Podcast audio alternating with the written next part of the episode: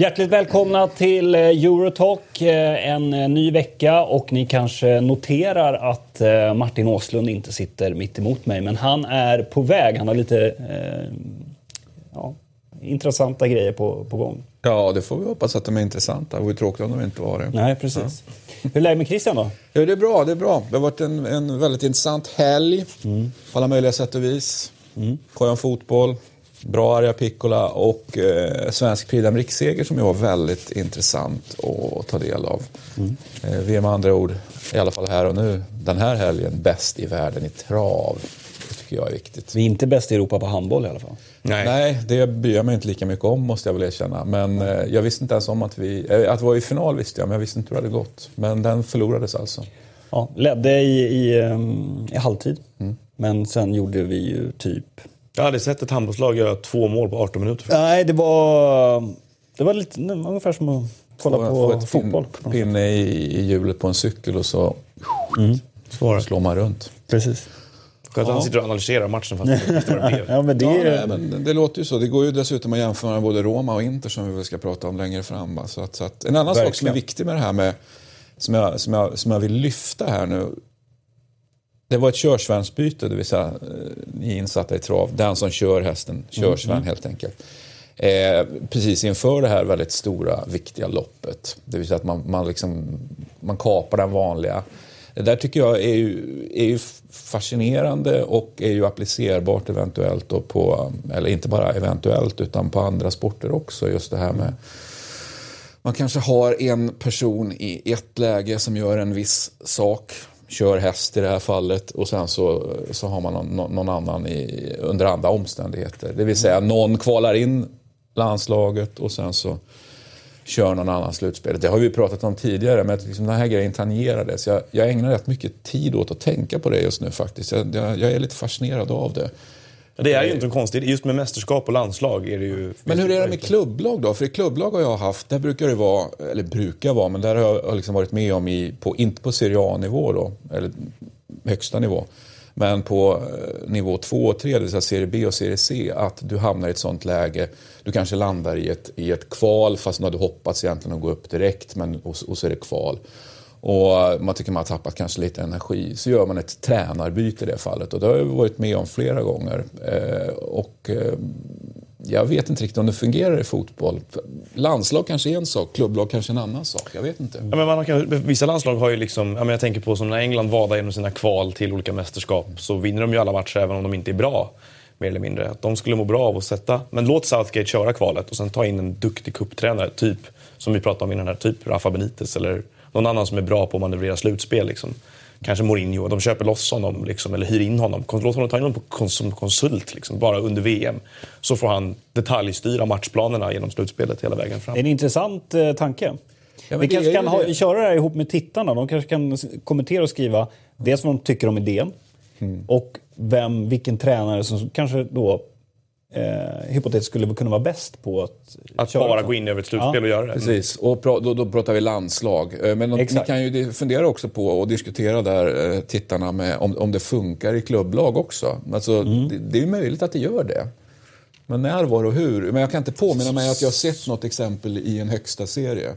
Klubblag är någon... svårare för mig. Alltså, tänk dig typ att eh, ehm, säg ja, men ett lag som jagar Europaplatser och så mm. går man mot våren och så känner man att nu behöver vi trycka i en växel extra, extra ja. så nu tar vi in den här. Jag tycker, jag tycker klubblag är så mycket mer långsiktiga grejer. Alltså, det är så ja. mycket mer långsiktiga arbeten och truppbyggen byggda efter vissa spelidéer och sådär.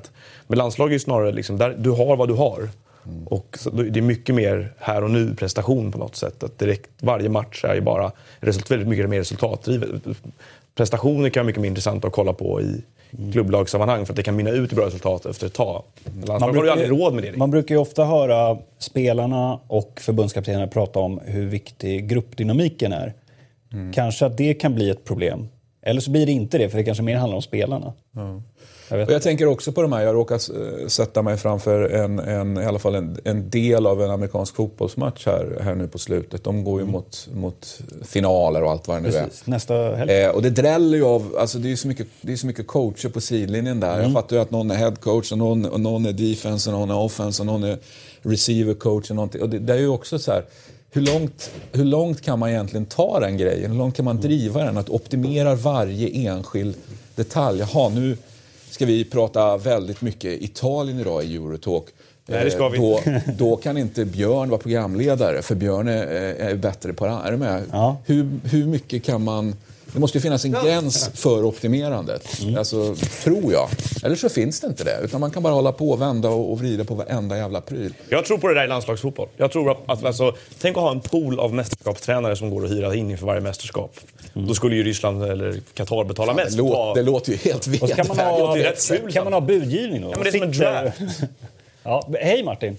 Hej! Vi, Ursäkta att jag var sen. Vi, vi pratar trav. Nej, trav. Det gör vi, inte. Ja, vi pratar om att eh, typ konsulta tränare inför ett mästerskap. Så att eh, Southgate tar England genom kvalet och sen så plockar de in Mourinho eller Benitez för att detaljstyra matcherna på, i, i mästerskapet för att de är bättre matchcoacher än vad Southgate är. Okay. Mm. Ja, tror man på det får man göra det. Ja, men det, jag tycker det är en intressant modell just för landslagsfotboll. Mm. Det är ju bara att prova. Det är, jag, jag, jag, det är liksom ingen som har gjort det på riktigt. Jag tog några exempel från serie B och serie C inför playoff. Och då har det ofta varit så att något, då är det oftast ett, ett, lag som har satsat hårt och kanske trott in i det längsta på att vi kommer att ta en direkt uppflyttningsplats. Och sen så byter du tränare inför ett, ett playoff helt enkelt. Som ju i sig Fast är ganska långt. Va? Gör inte en del, jag tänker på när Lagerbäck och Svennis var inne och körde VM för Nigeria. För Afrikanska landslag har gjort så i alla fall. Kanske och har inte Ryssland också gjort så? Då kan vi säga att afrikanska landslagen går i bräschen då. ja. för försvar. Ja, det har inte gått så bra. Nej. Det jag, funkar inte. Men jag frågar, nej, nej, det är ju det. Alltså, jag tycker det är idioti att göra det ett, ett, som Serie B-lagen gör om de gör det inför ett... Alltså, det är ju ett underkänna någonting, vad, vad en tränare... Alltså, det är långsiktighet och Alltså det, är, det, är ju, det är ju en chansning. Det är allt på rött. Liksom. Ja, Men tänk, I klubblagsfotboll håller jag med. Där ska det inte äga rum. Men tänk om det är så i, i fotbollssammanhanget då att det är ett lag som eh, kanske har börjat säsongen med en tränare. Man kanske inte har börjat och tro att man skulle kunna gå upp. Sen har saker och ting gått ganska bra under säsongen. Eh, du har det bra svung, typ eh, så här års, liksom, strax efter nyår. Du börjar liksom dofta, fan shit, vi kanske kan gå upp här. Sen får du lite reaktion. Det betyder ju också att du är i en position i tabellen där du helt plötsligt kanske kan attrahera bättre tränare kontra vad du kunde gjort från början på säsongen. Så måste du Men det är ju en annan sak. Har man chans att ta in en bättre tränare långsiktigt så ska man kunna... Jag, brukar säga det att det finns... Här, om någon är direkt skadlig, så ska man byta tränare. Eller om det finns ett alternativ som faktiskt klart är bättre. Som just nu som är tillgängligt. när Southampton sparkade Adkins för Pochettino till exempel, mitt under säsong fast de låg bra till i tabellen. Sådana grejer har ju också skett också. Men det är ju mycket mer långsiktigt, det är ju inte för att få kort effekt av någonting. Typ. Ja. ja. Jag kollade lite på live-kommentarerna. Det var någon som skrev Mourinho bland annat. Eh, sen skrev mm. någon Marcelino eller Simeone kanske. Mm. Eh, någon, någon sån där konsult... Eh, Konsulttränare. Förbundskapten. Mm. Eh, vi ska också säga det eh, att vi har ett eh, nytt program på G här på Fan-TV. På fredag kommer ni se första avsnittet. Jag säger inte mer än så, så får ni hålla utkik. Eh, jag har ingen aning om det inte jag. Mm. Nej. Vi ska tydligen vara med. Nej, ni, ni kommer inte vara med. Är ni tillfrågade? Nej, ni Ska vi protestera och gå upp här och gå ifrån eller? Det blir en överraskning. Vi kanske ska säga någonting... Köra en fransk strejk. ja. Och vad är då kännetecknande för en fransk strejk undrar jag? Att, jag är lite nyfiken. att de strejkar för allt Så fort de är missnöjda. Ja. Ja. Ehm, Andreas Granqvist återvänder till Helsingborg. Jag tänkte bara kort jag nämna det. De verkar ha fått mycket pengar fort Helsingborg. Jag tyckte det var Mm. Eller jag förstår inte riktigt hur de har råd med Är inte Rasmus Jönsson ja. på väg dit också? Eller där till och med nu? Alla är på väg till Helsingborg. Ja. Mm, inte du? Nej. Tre år som mittback, tre år som sportchef. Flyttar han nu på en gång? Nej, till sommaren. sommar. Nej, exakt. Efter VM. Så det är tre och ett halvt år som, mitt, som spelande och ja. tre år som... Mm. Eh, vad tänker ni kring det? Det har ju varit på G ett tag. att skola in någon som, eh, mm. alltså redan nu utser honom till att han ska vara liksom sportchef i tre år. Nu kanske han kommer ha en överrock där, det vet ju inte jag. Va? Men att ta för givet. Visst, han kan ju ha visat gott gry eh, och, och, och, tänka smart och allt det där. Men att på något sätt ta för givet att han då ska spela tre år och sen vara sportchef i tre år. De där uppläggen de köper inte jag faktiskt. Nej. Alltså, jag, jag, köp, jag håller med om, om att det, det, är en, eh, det, det är att committa sig till någonting som är lite chansartat. Är han spelande sportchef eller är det 3 plus 3? 3 plus 3. 3 och ett halvt. Så han ska inte ha någon, någon eh, liksom ledningsroll medan han spelar? Nej. Så det är kul om han är mittback och sportchef men, och sen ja. säljer sin mittbackskollega. Ja. För, för att uh, just dra den liknelsen så kommer han säkerligen under de här 3,5 åren vara med i någon ledarroll. Ja. Det tror jag. Ja. Men han då är ju en av de här få som jag tror faktiskt kan sköta sånt. Ja, det tror jag också. Som klarar av att sätta laget för jaget på ett sätt som jag, jag är, är Ja, men det, jag, är sjukt imponerad över det jag hör om hans ledarskap och han som person. Mm. Att han alltid varit trevlig, det visste vi. Men att... Nej, men en stor ledare. Jag håller med dig. Det är intrycket man får också. Ja. Och det alla, alla, alla runt omkring honom säger samma sak. Men det, ja. med det sagt så, så, är det ju en, en väldigt underlig värvning, eller underligt flytt, alltså otip, eller underligt, otippat Han var ju erbjuden förlängning där nere som är jättebra. Jättebra. Mm. Alltså, vi pratar om pengar som 40 miljoner snackas ja. Du säger att det ligger en hund begraven? Nej, jag, alltså jag visste om det här. Eh, eller jag har pratat, jag fick höra det här i, december. Och jag förstod vad det barkade då. Liksom. Så att, eh, Sen har jag hört på Granqvist när han får frågan om det här att han han, ville han stängde hem. ju verkligen inte dörren. Nej, men han ville väl hem också. Det, ja. kanske, inte var så, det, det, kanske finns ett värde också att inte bo där borta mer, även om han har tjänat väldigt mycket pengar. Nej, och sen är ju Krasnodar är inte det roligaste städer att bo i. Han har fru och, och barn och de vägde tungt. Han är lite äldre, chans att komma hem. Alltså, och han har tjänat nog med pengar. Liksom. Mm. Men vilka av de här, ni som då håller på med svensk fotboll, eh, de här uppläggen med att man, du lyfter hem någon mot slutet på en proffskarriär och så ska personen i fråga in i en eh, mer eller mindre dedikerad ledarroll efter karriären. Hur många av dem sitter sitter överhuvudtaget de dealarna. Jag tänker osökt på Anders Svensson, Mattias Svensson bara för att ta två stycken. Eh, det kanske, Anders har väl aldrig haft... Andreassons fel, inte fan vet jag. Va? Men Anders Svensson funkar väl... det här verkligen överhuvudtaget? Upplägget som sådant? Anders Svensson, Anders Svensson var ju en jättebra värvning för han har väl aldrig tänkt som en ledarroll. Det har väl aldrig varit i hans kontrakt. Liksom. Men eh, Daniel Andersson är ett bra exempel på någon som har... Jag, jag, är, jag är ju i grunden skeptisk till sådana här upplägg. Jag håller med dig Christian. För det, oftast är det ju ett sätt att locka spelaren, de här tre spelaråren först och främst. Vi har sett många exempel på det internationellt. Men Daniel Andersson är ett bra exempel på någon som blev andra tränare och sportchef. Och... Men jag, ty jag, tycker snarare då att det oavsett om det är en spelare man plockar hem med en plan för spelaren i fråga att han ska bli det här eller det här, så är det här att eh, ibland går man händelserna i förväg, framförallt i svensk fotboll men internationell fotboll också, med det här att vi har en plan för den här personen. Den här personen ska få göra det här och det här. Det här. Som Djurgården och Magnus Persson till exempel. Att det, man har, okay, det här är ett blueprint för hur allting ska funka. Du ska vara den här personen, du ska leda på det här sättet. Men så plötsligt går det inte bra och så styr resultaten och så måste man sopa bort alla planer och börja om igen. Mm. Att man ska kanske förtjäna först genom prestationer, genom resultat, mandatet att planera längre fram innan man börjar planera så himla långt fram. Och det där kanske visar att det här att om Helsingborg ligger i division 1 när, om tre och ett halvt år när Andreas Granqvist ska ta över som sportchef. Och, och då gör han det ändå? då gör han det ändå. Och, jag menar, och då kanske han har haft del i det, om han, har, som säger, om han fingrar på beslut här. Så att, jag tror att, att, att planera att, liksom, samtidigt som man ska vara långsiktig i fotboll så är det farligt att ha ögonen fästa liksom, för långt fram. För att resultat skälper mycket planer hela tiden. Mm. Det är i alla fall en intressant ut, utväg det här. Och det, det intressanta blir ju också om han gör ett bra VM och vi behöver honom i landslagstruppen fortsatt. Eftersom han åtminstone ett halvår eh, kommer att spela i Superettan. Det låter ju som att han förbereder sig på utcheckning från landslaget eftersom han flyttade hem till Sverige. Ja. Men, det får man ju säga att det gör. Alltså, det... Ja. Men, han säger ju att han, han har såklart pratat med Jan Andersson om mm. det här. Och att... Um, ja, det lät inte på Granqvist som att... Alltså, det är slut med landslag. Det, det, det, är slut med landslaget efter. Sen får vi se då. Undrar vem som blir kapten efter honom. Ja, ja. Jag tror inte heller att det är slut. Jag tror att eh, däremot Janne sitter, hamnar i en väldigt jobbig sits då när han märker att en spelare som är hans lagkapten, som han tycker är nästan ovärderlig som han är just nu, mm. form, den form han har varit för laget, tar ett sånt steg. För det gör ju, alltså jag ser inget problem att Granqvist spelar ett halvår i Superettan och spelar i, all, i landslaget. Alltså, med den erfarenhet han har, den form han kommer mm. ifrån, det lag han kommer ifrån. Det är inget problem. Men det är ett problem för, för Janne rent... Alltså, om han gör en dålig match. Det blir, alltså, han får en otax... Alltså, en, en, en, ett potentiellt problem på halsen som han lätt kunde ha undvikit om Granqvist bara spelat i Allsvenskan. Liksom. Mm. Så att, men eh, det är vad det är. Jag tror att, jag tror att han eh, efter bra VM kommer fortsätta. Ja. Eh, apropå landslag eh, så har ju Nations League eh, lottats. Och eh, jag vet Noah, du skrev en krönika om det här. Mm. Vad skrev du? Jag har inte läst. Att, ja men eller det, Ja. Poängen i den var väl egentligen att de har försökt eh, blåsa lite liv i landslagsfotboll igen på något sätt och få den mer spännande och fräscha upp det. Och det kanske blir jättebra, men eh, upplägget på pappret är ju onödigt krångligt helt. Liksom. Mm. Det är lite handbollsslutspel över det. Ja, men, ja, men inte bara det. det, är, det, är, det är flera olika slutspel och det är flera olika chanser. Och dessutom finns det ett problem med det att det finns en sorts, tycker jag i alla fall, lite orättvisa där man ger eh, vissa landslag så himla många chanser att kvalificera sig. Lite, man vill ju rädda upp så att de bästa lagen ska gå till slutspel. De största, traditionellt sett största fotbollsnationerna i alla fall. Då.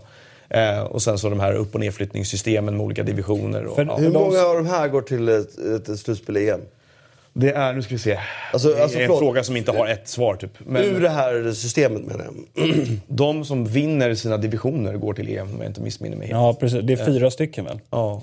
Och sen är det ett vanligt EM-kval efter. Mm. Och sen, om du inte kvalificerar dig där, mm. då är det de bäst placerade som inte har gått i EM genom kvalet eller förra divisionerna möts i ytterligare ett slutspel där de kan gå vidare. Alltså, Fan.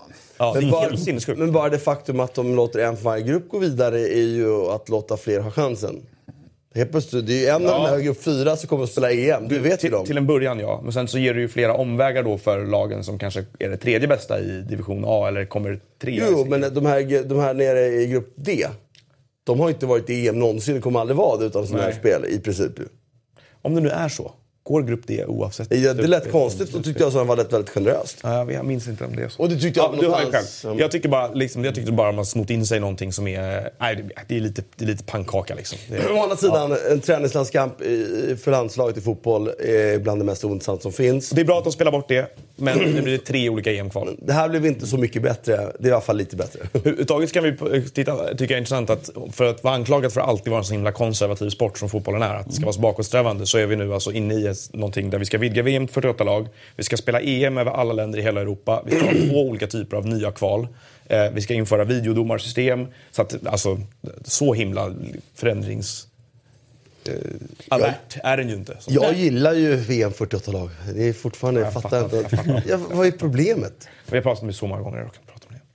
Det, är, det, är, det kommer bara vara... Man missar för mycket av det bra. Ska vi prata om något roligt då istället? Mm. Hur det gick för er i eh, Europatipset? Nej. Och eh, jag vill eh, minnas att ni ganska många hade en etta på Milan va? Fy fan vilken eh, ja, Martin hade helgarderat den matchen, det hade Noah också gjort. Eh, Christian eh, satte en etta där. Mm. David satte ett kryss. Eh, och Gusten hade ett kryss. Ja, men det är, jag är mest... flaggade för det, Lazio, mm. och att det skulle komma en lite ja. reaktion. Det låg verkligen i luften mm. att, att det skulle bli en etta där. Det var faktiskt en väldigt bra första halvlek. Jag såg inte andra, men första var, var jävligt bra. bra. Så. Mm. Sen måste jag säga att, att jag fortsatt, även Genoa Udinese, där hade jag kryss. Att man, att man liksom hela tiden lyckas kryssa. Jag sätter fan inte singelkryss en enda jävla gång. Alltså. Sevilla var ju tufft där. Med, ja. Och Sampdoria också. Mm. För mig. Mm. Och där tappade jag två. Men där måste jag säga att Sampdoria, sett i första halvleken, faktiskt förtjänade att vinna. Sen i andra var Roma bättre. Men mm. det, det, var ju lite några sådana grejer. Sen Hannover Missad Wolfsburg. straff också för Roma. Ja, exakt. Florenzi. Men Sampdoria oh. var bättre i första halvlek tycker jag. Så det, då kunde jag stått... Om inte Alisson har varit så bra så... Det är så fruktansvärt dålig form. Och... Eh, ja, det var väl ingen som... Eller det var ingen som trodde att Bordeaux skulle... Nej eh, slå. Eh, Två straffar ja. i första halvlek. Ja, var ju lite... Var, vi kommer till det. Jag har, eller vi kanske kan titta på den nu. I och för sig. Eh, ställningen först då? Ja, ställningen först. Men eh, eh det var en alltså intressant eh, filmning i den matchen. Eh, men ja, Noah får också ett minus ett där från förrförra då för mm. att det inte var ett singelkryss med. Det var väldigt många tittare som påpekade detta. Men har vi, har vi varit konsekventa där rakt igenom att om man inte har ett singelkryss så har man fått poäng, eller har Noah åkt på en bestraffning som inte har funnits Nej, det har väl varit tidigare också? Va? Den, har, ja. den har införts tidigare, men det var ju någon gång i början där det faktiskt var det. Men då var inte regeln så tydlig, så efter det så har vi infört det. Ja, jag köper det så. Jag köper den har funnits regeln, sen vet inte jag om någon har missat det sen tidigare. jag köper att det är så, det är fine att den är där. Um, men det är fortfarande, vi noterar ytterligare, ytterligare en vecka utan att någon får tio rätt. Det är helt sinnessjukt. Ja, det är... Det är alltså Sju veckor i rad. Nej, det, det är sjukt. Alltså, det är ju faktiskt en... Det är ett konstverk. Ja. Ja. Nej, vi är inte super... Men det är ju å andra sidan, vill jag påstå, ganska svåra rader just nu. Lyckas vi täcka hela vägen ner, då börjar vi sälja prints på hemsidan med det här. Man kan få som t-shirt. Ja. Eh, Men det har svängt mycket. Alltså, David var ju typ 12 efter Gusten ett tag och nu är han ju 22 efter igen. Men det, det är ju... Han har börjat köra sådana här expertsystem. David. köper in. Kan vi inte rulla den eh, eh, aktionen av Malcolm som eh, ju ryktades vara på väg till... Kolla den här. Det där blev straff alltså. Eh, Malcolm som ryktades vara på väg till Arsenal. Eh, vad ska man- Var börjar man? eller lo, lo, nej, men, det var synd, jag vill se hans reaktion efteråt. Hoppas han fick väldigt ont i svanken. För han kanske bara liksom reser sig upp så här, straff, då är det verkligen vidrigt. Men liksom, han bara ramlat sådär, så vad fan vet. Ibland gör han något dumt så här, utan liksom... Tycker linjedomaren är, väl- står väldigt bra till där bakom. Ser du? Han är liksom i linje med honom. Han borde ju verkligen se att det är... Men det Så ser det ser- snarare ut som att han följer... bo- Där han, han liksom Det ser inte ut som att den assisterande heller lyfter flaggan. Nej. Ja, eh, nåväl. Nej, den gick inte var... på den lätta med andra ord. Mm, nej, han gick Men inte någon på annan gjorde det. Ehm, sen har vi ju eh, status Ronaldo. Och eh, vi har ju eh, varit överens om att början på det här med backlinjen är ju nästan spikat. Ja. Jag såg att våra tittare valde ju vår nästa liksom. ja. Eero eh, vart det förra veckan. Och nu ska det alltså ta ut den andra mittbacken och Alltså jag tycker ju Baresi är självskriven. Jo. Ska vi låtsas det är en diskussion? Ni har bestämt hela. Nej, Nej, alltså, Nej men vadå? det är Ja, absolut. Men du får gärna komma med en invändning. då. men jag är med på Nej, det. men vi, jag tror alla var överens förra. Men, men uh, sjung Baresis lov nu då. Nej men vadå? Eftersom jag sjöng Jerros människa Ja, så får nej, du ta men- Baresis. Ja. Det är ju såhär, minns ni Baresi? Nej. nej. Hävdar vi det så ljuger vi. Ja. Nej men ni kanske har sett ner men... Får jag bara förklara då för tittarna som kanske Ja. inte hängt med tidigare. Vi hade ju stat status Solari tidigare, nu har vi alltså status Ronaldo där panelen ska ta ut de bästa spelarna som eh, var aktiva under 90-talet. 90-talet. Därför ignorerades alla förslag om Jamie Carragher som mittback häromveckan. Och av många andra anledningar också. Det fanns vissa kvalitativa brister Ja. där som gör att han är ganska långt ifrån. Eh. Men nej men alltså. Det, det är, eh, Baresi är den, den, den sista i den gamla skolan när man nästan var, mer var libero än vad man var... Alltså det var inte en mittback som stött. Christian Ja, har alltså det- tagit med sig en, en dunk. Va? Det, det fanns ingen annan där nere så det- jag fick den. Det är inte jag som har valt, eller hur? Ska du ha vatten förresten? Du har ju fått. Fortsätt nu. Ja, jag kommer av mig här. Men... Ja, den är mäktig den där. Ja, den är stor i alla Jag är fall. chockad i alla fall. Nej, men uh, han var den sista i den här gamla skolan. Alltså den typen av mittback. eh, och borde väl kanske egentligen inte ha överlevt så länge som han gjorde. För han var ju faktiskt väldigt bra under 80-talet redan, det ska ju sägas.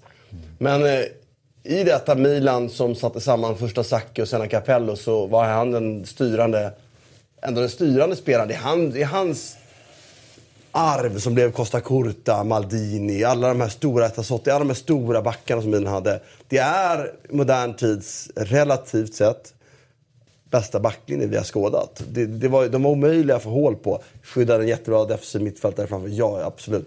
Och dessutom då för de som då är, är liksom, det är inte, men ni minns ju Maldini, Maldini var stor. För Mina-fansen så är det bara, det finns bara en kapten, då är det Baresi som är kapten. Det är den stora spelaren, det har ju andra anledningar också. Maldini har gått ut mot, mot Ultras grupperingar några gånger. Men Baresi var den stora eleganta fotbollsspelaren och den sista i den här gamla skolan. Han skulle aldrig ha överlevt idag. Då hade han behövt spela defensiv mittfältare eller någonting. För, vilket han ju också gjorde delvis under sin karriär. absolut. Vilket Hierro också gjorde. Vilket ju också Jerro, eh, gjorde ännu mer Ja. än- än Baresi. Helgera som en annan mittback var hyllat. Så det, det var en typ av... Så att Baresi är förmodligen tillsammans med, med några av dem jag nämnt här, eh, liksom modern tids bästa mittback. Liksom. Det, det, intressanta med den backlinjen blir ju någonstans, man skulle vilja se hur det ser ut i omklädningsrummet där med Jerro och Baresi. Och nu kommer vi ha andra intressanta spelare också. Eh, om, om man vill ha lite speciella platser och sådär. Jag kan tänka mig en viss fighting här kanske. Eller så sköter det där sig själv. jag tycker att Hierro är mer outspoken än Baresi var ju ändå rätt lågmäld. Liksom. Det var ju ingen eh, krävande person på det sätt som Hierro var. Eller krävande, men... Jag kommer ihåg, jag sa en gång eh, för länge sedan till, när jag intervjuade nästan när han var på väg upp, fortfarande var i Lazio. Eh, så, så det var en, en lite längre intervju och då sa jag just till honom att eh, frågan är om, om det inte är så att Jerro liksom är bättre än, än Baresi och, och alla era Chirea och så vidare. Han, han bara såg ut som ett frågetecken och, och tog, jag ska inte säga att han tog illa upp, men han blev lite irriterad i alla fall. Och du var nöjd? Var det som var ja, alltså, jag, jag, kände ett visst behov av att markera faktiskt. Alltså, de, de är ju så sjukt nöjda, italienarna, med sina, ja, vilka de nu är, men säg Chirea till exempel då. Och sen, och sen eh, Baresi och sen kanske vi landar på eh, Chiro Ferrara kanske de inte är så nöjda med, men Cannavaro och sen. Alltså, de är ju rätt trygga i att de har de bästa ja, mittbackarna. Eh, och jag som gillar italiensk fotboll borde ju egentligen hålla med om det. Men mm. nu råkar jag tycka att ja, de var jävligt fina, men, men det fanns en som var ännu finare och han var spanjack. Du, jag, ibland, ibland tycker jag faktiskt att det är förvånande att du hyllar Jero så mycket som du gör. Men det... Ja, mm. historierevisionisten i mig. Ja.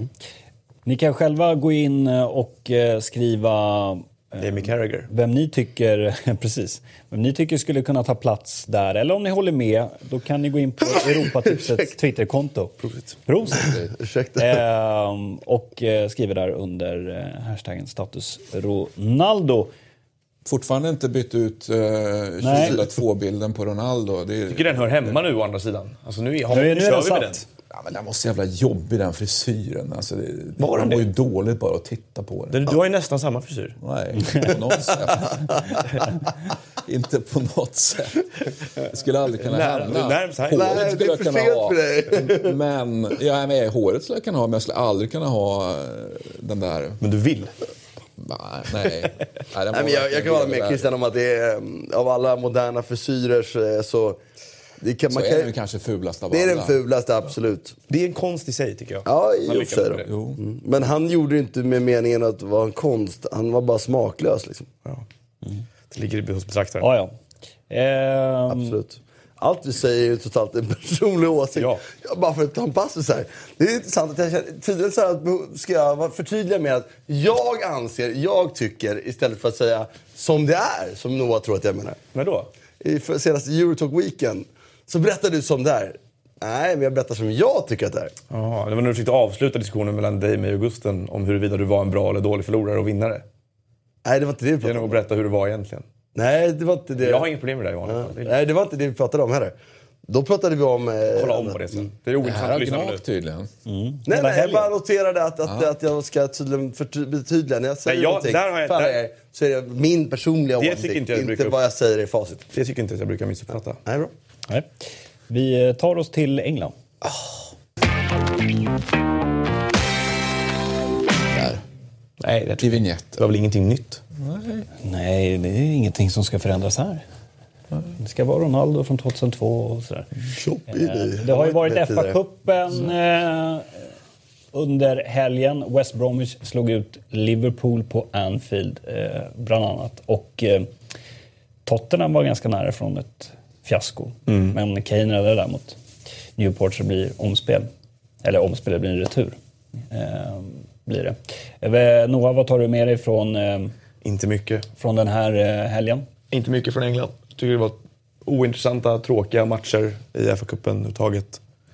Eh, förutom West Brom. Nu fick vi ju upp förra ligaomgången istället. Ja, kan man eh, på förutom West Bromwich seger mot Liverpool så var det inte så mycket som överraskade. Liksom. Det var ju som förväntat, eh, som det alltid Nej. är nästan. Att, eh, Men det är ju lite anmärkningsvärt. Just den matchen i sig är ju anmärkningsvärd. det beror på hur man tolkar den på något sätt. För att ja, ja, man, är ju, man är inte överraskad att Liverpool åker på de här grejerna fortfarande. Nej, men det är så tragiskt konstaterat. Det är synd. Tar stegen, det är synd att det är så. Och det är ju kanske också då, nu ska vi låta van Dijk marineras i det här ett tag, mer längre än vad man har gjort nu.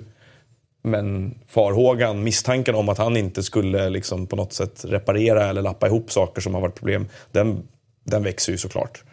Samtidigt så är det, möter de West Bromwich i helt fel läge som precis har börjat få sin Pardew-kick nu. Liksom med spelare med självförtroende. J. Rodriguez är vad Dembaba har varit för honom förut eller vad Andros Townsend eller Wilfred Zaha har varit för honom förut. Liksom. Den spelaren som växer enormt mycket, eh, vars självförtroende växer enormt mycket. Och det första målet är ju sjukt. Alltså. Men, men jag menar, och det, är, det, är klass, det är en klassisk, det är en klassisk Pardew-grej och jag är säker på att West Brom kommer gå in i en sån period nu där de tar ett par, ett par segrar när de är höga på sin egen, sin egen form egentligen. Eh, Summerar man det för Liverpool å andra sidan så är de, ska de åka på smällar så är det ju i FA-cupen, ja, eller LIA-cupen. Så att de säkerligen tar sig till Champions League nästa år och kanske typ tar sig långt till Champions League i år. Mm. Det är mycket viktigare för dem. Så jag har inget problem med det, men det tråkiga är att se och konstatera att, att de Sättet åker på de här smällarna om och om igen. De går 17-18 matcher eller vad det nu var och så, så slår de City i en, jätte, en helt perfekt match. Efter det så har de två, två riktigt dåliga resultat och då blir vi så här, det blir lite bättre. Men det där känner vi igen på ja, lagen som inte det... riktigt har det. Jag bara återigen gör jämförelse med Italien. Roma gick upp mot Juve, eh, Inter gick upp mot Juve, gjorde helt okej insatser i den matchen. Roma förlorade förvisso då och, och, och Inter eh, körde oavgjort i sin. Och sen har man fallit som en fura. Man, man liksom, det är an, anspänning på fel sätt på något sätt. Som, mm. Men skillnaden, men skillnaden tycker jag att, att, att, jag håller med att, i grund och botten är det lag som inte håller den nivå som, de, som man tror att de gör. Det är det som är grejen. Men jag tycker då att Liverpool har ändå annat. Jag tycker Roma inte längre överpresterade. Det blir en normalisering. Jag tycker ändå Liverpool borde vara där uppe med det lag de har.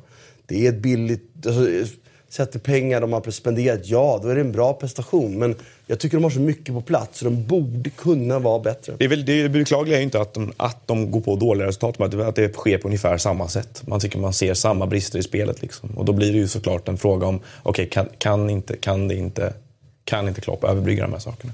Men eh, jag tycker fortfarande inte man ska räkna ut eller döma ut honom eller det här de bygger där på det sättet. Det är fortfarande väldigt bra. Men, eh, ja, men så, länge, så, länge, de här han är, på han det här är sättet... Shit, the shit liksom. Han måste, han så länge han inte liksom, ser till de sakerna själv så kommer det inte bli bättre mm. än vad det är nu. Nej. Eh, det var ju annars en... Eh, eh, lite stökiga händelser i, i FA-cupen. Pep Guardiola lackade över den fula tacklingen på Sané som bara gav gult. Eh, men det blir väl avstängning i efterhand där. Det här är ju någon som har spelat färdigt. Neil Warnock svarade ju med att, eh, typ, det här lite, kan jag tycka, tröttsamma. Så här, det här är England. Ja, match och kommentar där efteråt. Att så här, det är så här det ser ut, det är inte så fint alla gånger. Och, men jag menar, det här kan ju förstöra en världsstjärnas karriär. Helt sinnessjukt tack. Mm. Nej, vi hoppas det här blir en månads avstängning. Det är bara ja. bort med det. För att, eh, jag vet, det var vissa engelska tidningar gjorde ju då jämförelsen med eh, för ursäkta om jag uttalar hans namn fel, Samu Sais eh, spottning. Hans, eller, han, ja, han spott, det blir sex matchers avstängning för det. Eller eh, Suarez bitning. Ja. ja, precis. Nio matcher blir det. Ja. Räcker det? Ja, så det här är väl då rimligt då att det här, här ska bort... Sex månader. Ja, men det här är tio matcher då, tycker jag. Men problemet är, problemet är ju den här kulturella grejen där också. Med de här, att, att det finns en romantik kring den här typen av överfall, man ska kalla det, för. Ja, men att det fortfarande finns. Att det här, ja, här ser vi till exempel. Då. Men, eh, men eh, nej, det var någon som, som tog upp det där, att, som klagade på, och hur Warnock pratade om det efteråt också. Guardiola sa ju som han sa att det här måste bort. Liksom. Vi, spelare kommer inte gå till England, England, de här tacklingarna fortsätter, man kommer undan med dem. Och Warnock svarade med att ah, det här är England, vad förväntar du dig? Liksom, lite mm. sådär. Um, och då var det flera som sa det, att, att det där syns ju genom hela deras fotbollssystem, även på, på liksom pojknivå. Att, sådär, att föräldrar står och, och gläfser take him out liksom, till åttaåringar som ska liksom, kapa varandra i knähöjd. Det är, en, det är en, det är en del av, av fotbollskulturen som ju de... Man tänker att influensen av nya tränare och spelare från andra länder och så borde ta bort det till viss del. Men så länge det hyllas och romantiseras på det här sättet som Warnock gör efteråt här så... Men han klarade sig väl ganska bra ändå? Han var borta ett tag. Tre, fyra veckor. Ja, säger, Vilket ja. då liksom... Men det är ett benbrott i åtta fall av tio. Liksom. Ja, det är ett under. Mm. Ja, vedervärdigt på alla sätt och vis. Ja, eh, när det gäller eh, transfers så är eh, Arsenal eh, har ju eh, återigen lite problem att få igenom en, eh, en affär. Nu verkar det ju som att Aubameyang kommer bli klar på onsdag.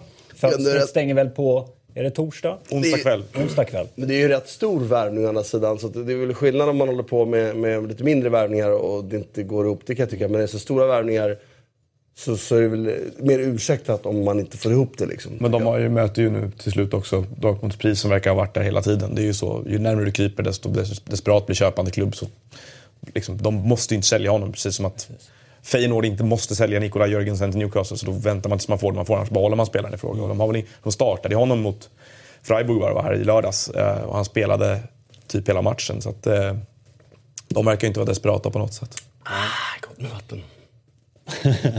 Ta fram dunken. Eh, I övrigt så verkar ju Dzeko inte gå till Chelsea. Nej, där börjar det väl lukta eh, Conte-sorti kanske tidigare än vad man har trott nästan nu. Med tanke ja. på hur det låter och hur sur han är och hur sura ledningen är på honom. Och, eh, han, han var ju rätt klart här efter deras seger mot, mot Newcastle i, lördags att, eller i söndags att eh, det här inte, ligger inte hos mig längre utan det är hos ledningen. Jag hoppas vi får in en anfallare. Men med, han har ju ett enormt missnöje mellan raderna med hur saker och ting sköts. Och, mm. och han börjar även prata om statistiken på tränare i Chelsea och hur ofta de, länge de får vara kvar och att det är omöjligt att bygga någonting på lång sikt och alla de här sakerna. Så. Man bara väntar ju på att här ska få ett slut. Ja, men han har ju sagt rakt ut ja. att det är över, mer eller mindre. Ja. Så jag fortfarande vidhåller det. Imponerande att han håller uppe mm. prestationer och resultat på det sättet han gör med tanke på situationen. Undrar eller jag har funderat på om, om det här inte sakta men säkert kommer att... Det är klart att de alltid kommer att kunna betala en, en tränare en väldigt hög lön, Chelsea, absolut. Men om inte det sakta men säkert ändå kommer att skrämma bort de absolut bästa tränarna. Alltså att jag vet att jag får eh, en chans att vinna en ligatitel. Då kan det ju i och för sig vara så att de spelar Champions League där också. Men det normala är kanske att du, du kör liga. Det har ju varit så, ligatitel där och sen så går man för, mm. ska man gå med det lagbygget för en för en Champions League-säsongen därpå. Och nu tycker jag det, det känns som att det, det, är dålig energi där. Liksom. Kommer, de, kommer de bästa verkligen att tacka ja fortsättningsvis? Nu sägs det att Luis Enrique är den de vill ha som ersättare till Conte. Ja, han måste ju jobba snart. Så att, och det känns ju som att de, liksom, de tajmar de tränarrekryteringarna på ett ganska bra sätt då ändå, om det är han som kommer in. Mm. Även om jag hade trott att det skulle, snarare skulle gå efter Allegri för han känns mer som en Chelsea-tränare på något sätt. Men, mm. Mm. Ja, Nej, det blir intressant. Det är ju intressant att, men Conte, det är också en fråga om Contes personlighet här på något sätt. Han, han har väl lämnat med buller och bång varje gång han lämnar och det är ofta samma, samma narrativ från honom på något sätt om att han är ett offer för det ena eller det andra. Sådär. Och, mm. Sen har han ju deltagit också i den här mycket besynnerliga nya grejen nu som både han, Mourinho och Guardiola sysslar med. Där de målar ut sig själva som offer med otillräckliga resurser hela tiden. Guardiola gjorde det senast i helgen och sa att mm. City kan inte tävla med sina motståndare. Men det är ju bara rena lögner. Liksom, så här. Jag, och jag, jag fattar Om det är PSG de pratar om, då, då, kan vi eventuellt hävda att... Men de köper ju spelare för ungefär samma summor också. Så. Kan man säga som så att Mourinho har gått segrande ur striden om diskursen någonstans här. Han bestämmer hur man, hur man pratar om fotboll på allra högsta nivån. 2017, så är det. 2018 förresten. Fake news. Det här är total, det är total bullshit. Liksom. Ja. Det, är, ja, det är lite äckligt till och med. Tycker jag. Oliver Giroud på lån till Chelsea, tror du det är bullshit? Nej, jag vet inte. Vad ska han göra där? Det vore coolt. Får de in Aubameyang och Lacazette så känns det som ganska naturligt att han flyttar på sig. Eh. Jag hävdar fortsatt att få in Aubameyang är att ta bort Lacazette. Alltså, det är så. den rollen. De kommer inte kunna spela tillsammans i det system de spelar nu Nej. i alla fall. Giroud, absolut till Chelsea. Giroud är bra. Alltså, han är bara inte rätt spelare att spela med, med Arsenals sätt att spela, tycker jag. Han är passar bra nu när de trycker på på slutet. I övrigt så, så är han en spelartyp som passar mycket bättre med med Conte. Jag tror att det skulle vara skitspännande att se. Men, jag hoppas den blir av. Jag tror att det skulle vara bra för honom, jag tror det skulle vara bra för... Med det sagt så tycker jag att äh, Giroud erbjuder väl någonting annat än vad Batshuayi gör. Men Batshuayi gör, mycket mål när han får spela. Alltså. Mm. Det är en bra anfallare som de har lagt mycket pengar på, men någon, av någon anledning måste han bytas ut nu. Det är liksom... Ja. Ja, det känns som det tåget har gått lite ändå, eller? Ja, han vill väl spela ordinarie någonstans mm. också kan jag tänka mig. Han är för bra för att sitta där som andra fjol. Det pratades om Sevilla var det någon som Ja, det är väl fortfarande aktuellt. Ja. Jag hoppas Marseille. Mm. Mm. Lite kortare England idag då? För jag tänkte ja, att vi ska gå vidare. Det kan vi mycket väl göra. Ja, vi tar oss till eh, Italien.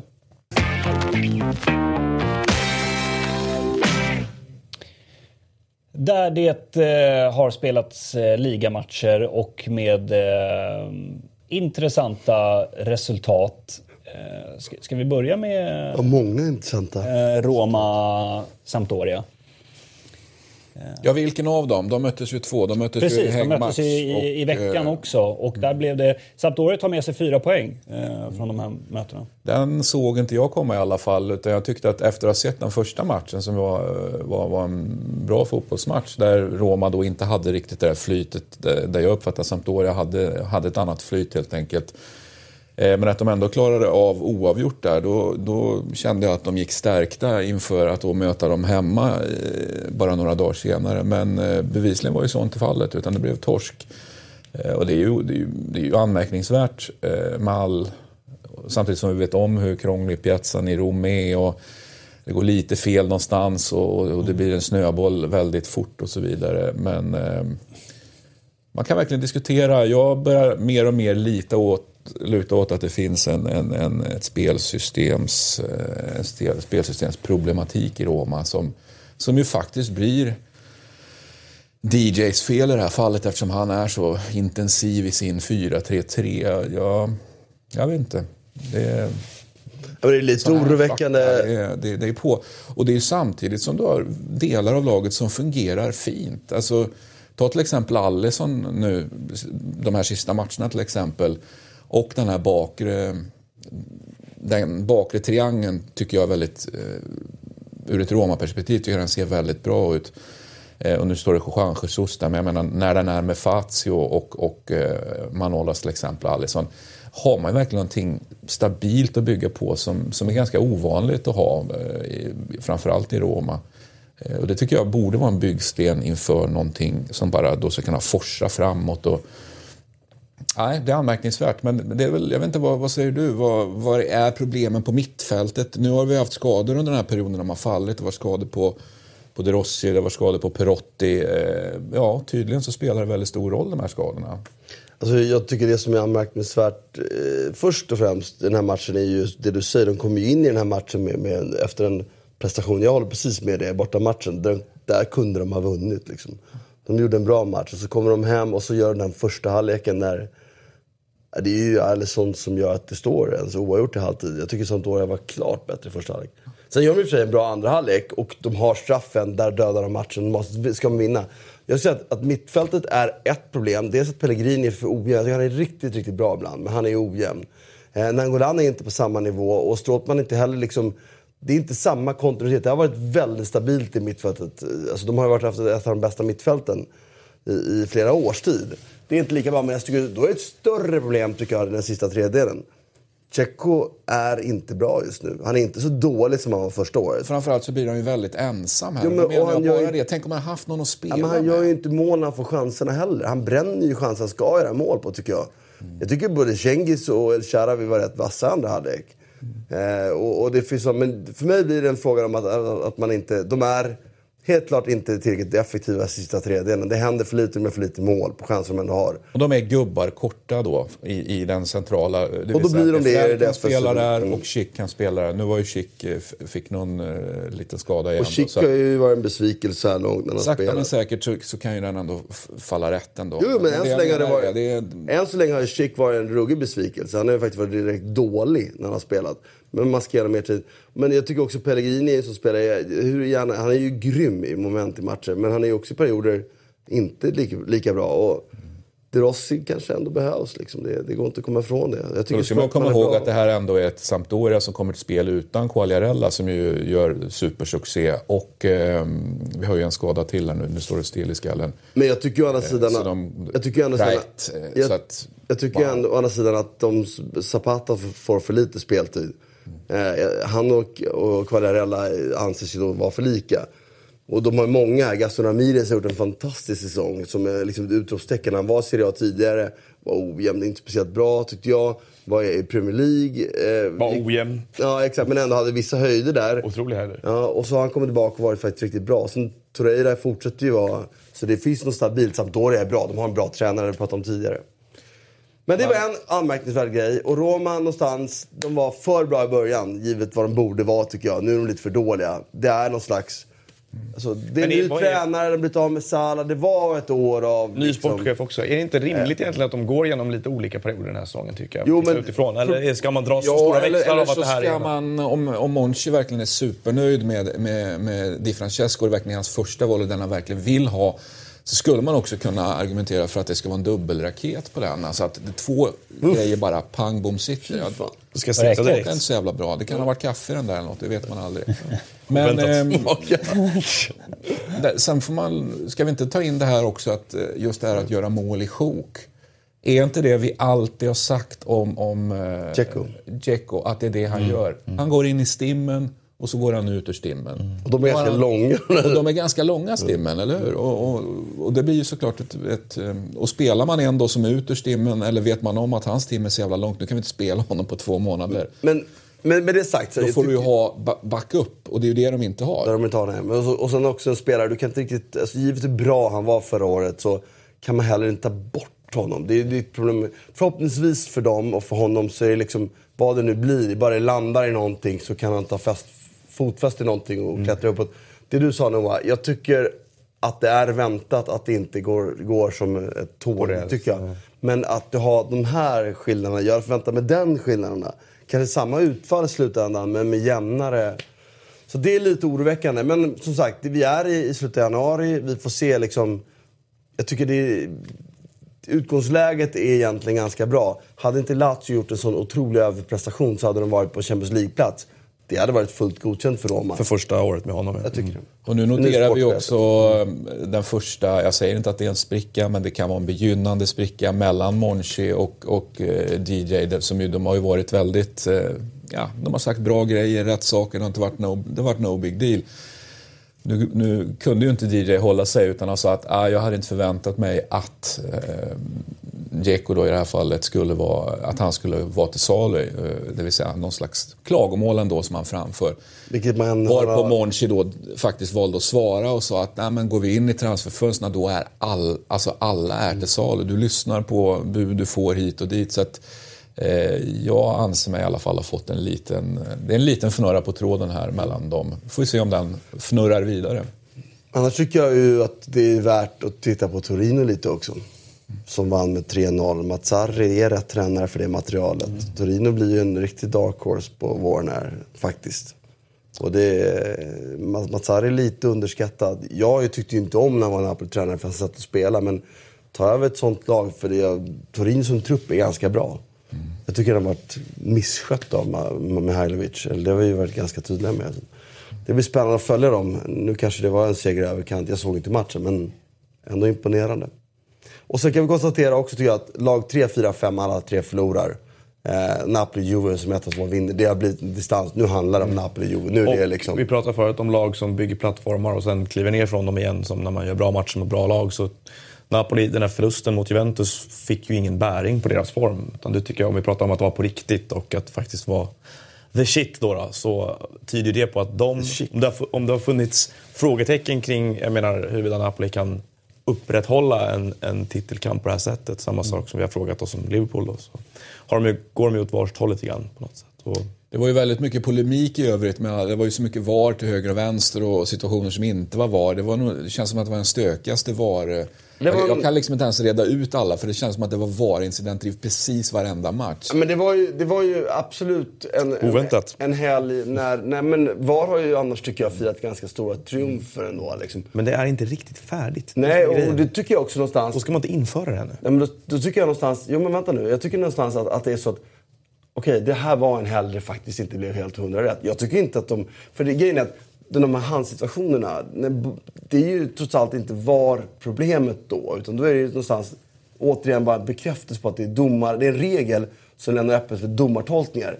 Folk blir vansinniga för att VAR inte fått rätt där. Vi tittar på straffen Kajejon fick, jag tycker den är billig men mm. Alltså, den är inte, jag tycker även när jag ser den på repris att, nej men vadå, man kan ju inte gnälla på den ändå. Liksom. Jag kan tänka mig att gnälla på den. Ja, jag tycker den är... Men jag tänkte, apropå den, den matchen då, så var ju... Men, får jag bara slutföra det? Ja. Eh, någonstans får man ändå acceptera att totalt sett, jag har ju varit motståndare till det här. Mm. Totalt sett när jag summerar så här långt in i säsongen med VAR så är det för mig en, en stor succé. Ändå. Jag, tycker, jag, jag är fortfarande så att jag, tanken från början är ju fortfarande god. Det har jag alltid tyckt. Jag var bara orolig för konsekvenserna av en ofärdig produkt. Alltså man introducerar ett ofärdigt system som då skapar för mycket av det dåliga med VAR. Liksom. Vilket jag fortfarande tycker att det gör. Jag tycker man borde vänta tills tekniken var längre fram helt enkelt. Mm. Det var i alla fall, apropå den matchen då, Napoli som ju mötte Bologna med Verdi och allt det där, så var ju Donadoni väldigt arg efteråt. Och, eh, han satte ju också sån här siff siffra på det där med hur, hur, med, med, med, hur det där med domarfördelar fungerar. Han mm. var väldigt tydlig med det här. Men från plats åtta och uppåt, då kan man räkna med domarfördelar. Plats åtta och neråt, då får man inga domarfördelar. Det är ju rätt sällan, ja, men det är sällan vi får en sån siffra ja, på det. Vad, vad säger Simone Inzaghi då, som är trea? Ja, han är också ganska sur. Ja, för ja. han är den enda. Ni har sett igenom, det, av alla de här domsluten så finns det ett lag som återkommande faktiskt har haft dåligt flyt med de här domsluten. Det är ju Lazio. Lazio är på riktigt synd om med de domsluten. Det är en del av spelet, det händer. Men han kan klaga. Men han är visst topp tre. Så den Adonis tes, den kan du spola ner någonstans där. ja. Jag tror att han Bra. konstaterar fakta bara. Jag tror inte att det var en tes. Han fick väldigt mycket medhåll ja, det är klart eh, av, av, av, av övriga vill... tränare. Alltså, förvånansvärt mycket mm. medhåll kan jag personligen Det känns ju lite italienskt på något Man pratar gärna så här i, också i media, procent, att det här kommer... Domslut, så här, så här kommer det bli. Det börjar pratas om när man är pressad alltid bara. Det är ju då det kommer de här Det är där man inte kan acceptera att det inte alltid är förutbestämt. Utan att, mm. att faktiskt saker och ting händer där och då. Och... Mm. Men jag tyckte Lazio var bra mot Milan för att prata om... Ja, ska vi prata om den då? Eh, och, och Milan och då kanske som... Milan var ännu bättre då, eller? Ja, beroende på var, hur de vill spela. Ja. Jag tycker första halvleken, jag såg bara första halvleken, Milan var överraskande intensiva och starka. Strukturerade. Sen så där på VAR, det var ju en handsmål som jag inte såg på reprisen ens det var. Liksom. Men Nej. som det har konstaterats efter. Intressant stillbild på eh, målvakterna som blundar. Och... Ja, hoppas på det bästa. mm. Men eh, ja, precis. Den skulle ha armbågats in va? Ja. Ja, det ser onekligen ut att vara en, en armbåge där. Mm. Bra fart för en armbåge måste jag säga. Ja, snärtat till den redan. Nej, men den stack ju verkligen bara ja. rakt upp. Nej, men eh, vad, vad, säger ni om Milan? Att det var, 2018 hittills gått ganska bra. Att det här var verkligen en, en, en eh, det var en fröjd att se. Och tycker jag, tänker jag inte på resultatet utan på intensiteten i spelet. Det tycker jag har varit väldigt trögt liksom, med, med Montolivo och, och spelare som ser, ser fina ut. Suso och Chanugo. Men det hände, alltså, det blev liksom ingen effekt av det. Det var mycket mer aggressivitet i det och beslutsfattande. Man spelade på ett sätt som jag tycker... Då fick man också ut med. Helt plötsligt såg Chanugo ut en spelare som var värd att ha i laget.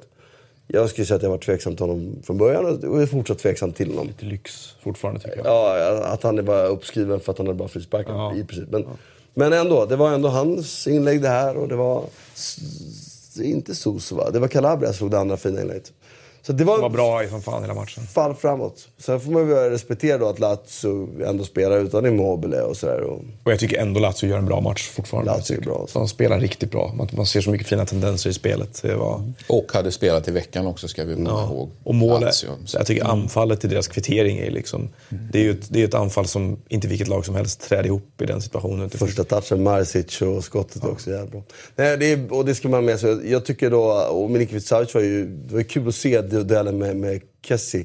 Det är kul också att han spelar olika roller, för han blir ju en lite Fellaini-typ på slutet. Ja. Han står och sen så någon situation där han går upp i en duell med två personer och båda Milan-försvararna ramlar och han bröstar ner bollen till ja. sig själv. Liksom. Så han är lite ospelbar nästan som target också. Han, han kan göra så mycket, det är ju rätt coolt alltså. Men jag måste då bara passa på att Kessie tyckte jag gjorde, eh, eller Kessie, en, eh, nu, han är på gång. Mm. Det där, är, det där är en lite sämre teknisk variant av Cedorf, men med mer fysik istället. Mm. Alltså samma urkraft. För Savic hade svårt i den duellen mm. med mittbanan. Mm. det var en, det var en fall framåt, framförallt för Milan. Och sagt, och fortsatt lite otur för Lazio. Det är ju sagt en hans... Och det kommer jämna ut sig i längden på något sätt. Så är det. Christian, vad tar du med annars från eh, Serie A-helgen?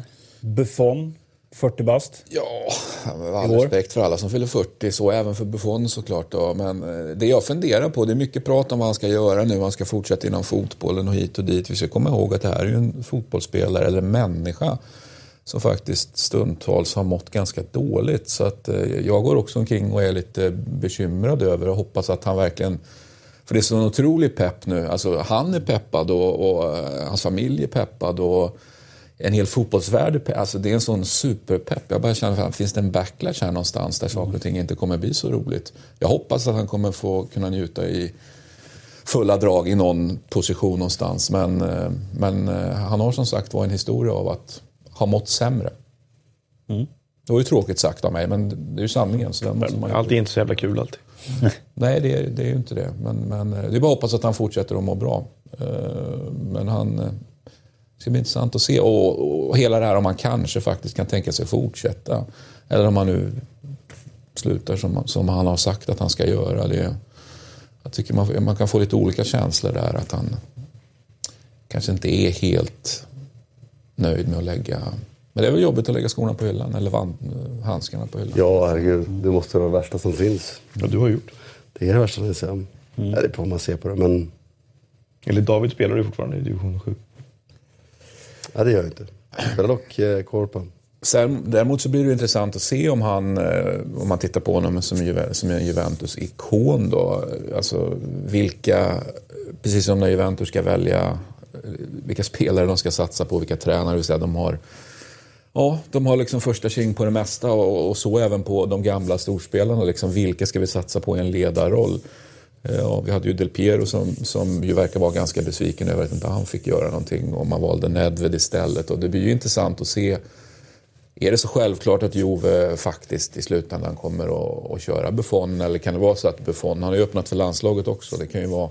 Jag tror mer på den vägen. Jag är precis ja. inne på din linje. Han är inte Juventus Nej, tycker det, jag. Är... Det är spännande, så, men spännande att se vad de väljer. För de, de, har ju, de är ju duktiga på att välja rätt. Mm. Det måste man ju faktiskt det måste man ge dem. Mm. Det, han har väldigt luda armar tycker jag. ja, eller så kanske filtret på bilden. Ja. Snyggt med svartvita handskar till. Ja. Är väl fortfarande den dyraste målvaktsövergången Ja, men snart kommer var Alisson Becker var det. Ederson dyrare i somras va? Var det inte så? Jo, det, ja, det, det, det kanske han var. Ederson tog honom i somras. Men han hade ju det jävligt länge. Jag tänkte annars att det, det lär nog förändras i sådana fall eh, i, somras, i sommar kanske. Med, ja, ja med de Gea går till Real Madrid. Ja. ja och, Ja, sitter alla Manchester United-supportrar ute och rasar. Ja, precis. Mm. Eh, ja, nej men jag tänkte, är det något annat du tar med dig? Jag tänkte nej, vi ska gå vidare snart. Ja, nej, jag, jag, jag tar med mig typ det här. Ja. Det kan hända att jag glömde något, men ja, men jag får åter, återkomma. Nej, det återkommer inte. Ja. King två mål. Ja, den var ju, det kan man ju kommentera. den var ju faktiskt helt sjuk. Ja. Alltså superförlusten. Noll, nollan, så Juventus säkert ja, Fior, Fiorentinas eh, liksom, superförlust hemma efter att ha fått en snyting borta Mm. Det skulle kunna gå att argumentera för att det är ett resultat du faktiskt kan få sparken på. Lite för mjuk Pioli helt ja. enkelt. Det, det är ju en annan sjokare. Saker och ting kommer i flock så att säga. Det vill säga massa vinster i rad eller bra spel i rad och sen så att där har vi ju kanske ett litet oväntat momentum, negativt momentum i Fiorentina. Det kan vara värt att notera. Och huruvida det är ett positivt momentum i Hellas, det, det känns som att det är mer eh, krångel i Fiorentina än... Ja, det är ju jävla mycket krångel i Hellas också i för sig. Om Keen börjar mål så kan du ta fart för dem. Mm. Ja. Kan vi inte få upp tabellen bara? Eh, kan vi, jag, tycker, jag får alltid en känsla av att här, Fiorentina är en eh, så här, evig besvikelse säsong efter säsong. Man tänker att det här året kanske de kan utmana om Europa League-platser. Fast det kunde de ju inte den här säsongen nej, för nej. de byggde ju om hela laget. Alltså, I år, exakt, efter ja. första matchen de förlorade, var det mot Inter det första var? Så kände man okej, okay, det här laget kan bli indragna i bottenstriden. Så givet allt det så har det varit en ganska bra säsong. Ja. Men det är klart, Odinese har inte bättre förutsättningar. Eh, Torino, eh, i och för sig, borde kanske vara före. Men... Man kan ju tycka att han ska kunna sortera ut det där anfallet faktiskt, Pioli. Mm. Eh, för han har ju faktiskt gjort det helt okej okay med, med, med backlinjen tycker jag. Det finns en keeper som är bra, det finns ett mittfält där det är orosmoln att Badell liksom har ett kontrakt som går ut. Men men det är egentligen underordnat. Du borde ha satt den här liksom anfallsprylen där framme. Där Simeone väl liksom inte riktigt kommit igång än. Där Babakar aldrig liksom riktigt får chansen. Nu är på väg. Ehm, och, och, och, så Chiesa som ser liksom hur spännande ut som helst. Jag kan tycka att man skulle kanske kunna prestera bättre med, med, med den anfallsbesättningen. Cyril Turo.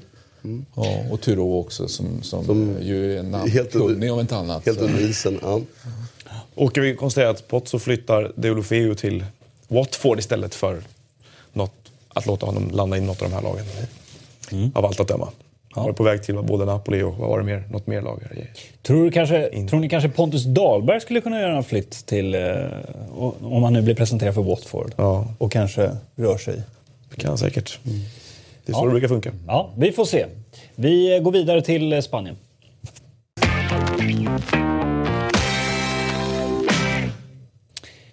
Där eh, John Guidetti gjorde mål mot Barcelona igen. Mm. Ja, jag har gjort tidigare. Snyggt också! Snyggt! Eh, Trickskott! det kändes som ett så typiskt Guidetti-mål på något sätt. Han, han, han bara springer in den ja. och så halkar den in och så blir det... Och det ställer Stegen ja, Det var ett, var ett jävla avslut. Ja.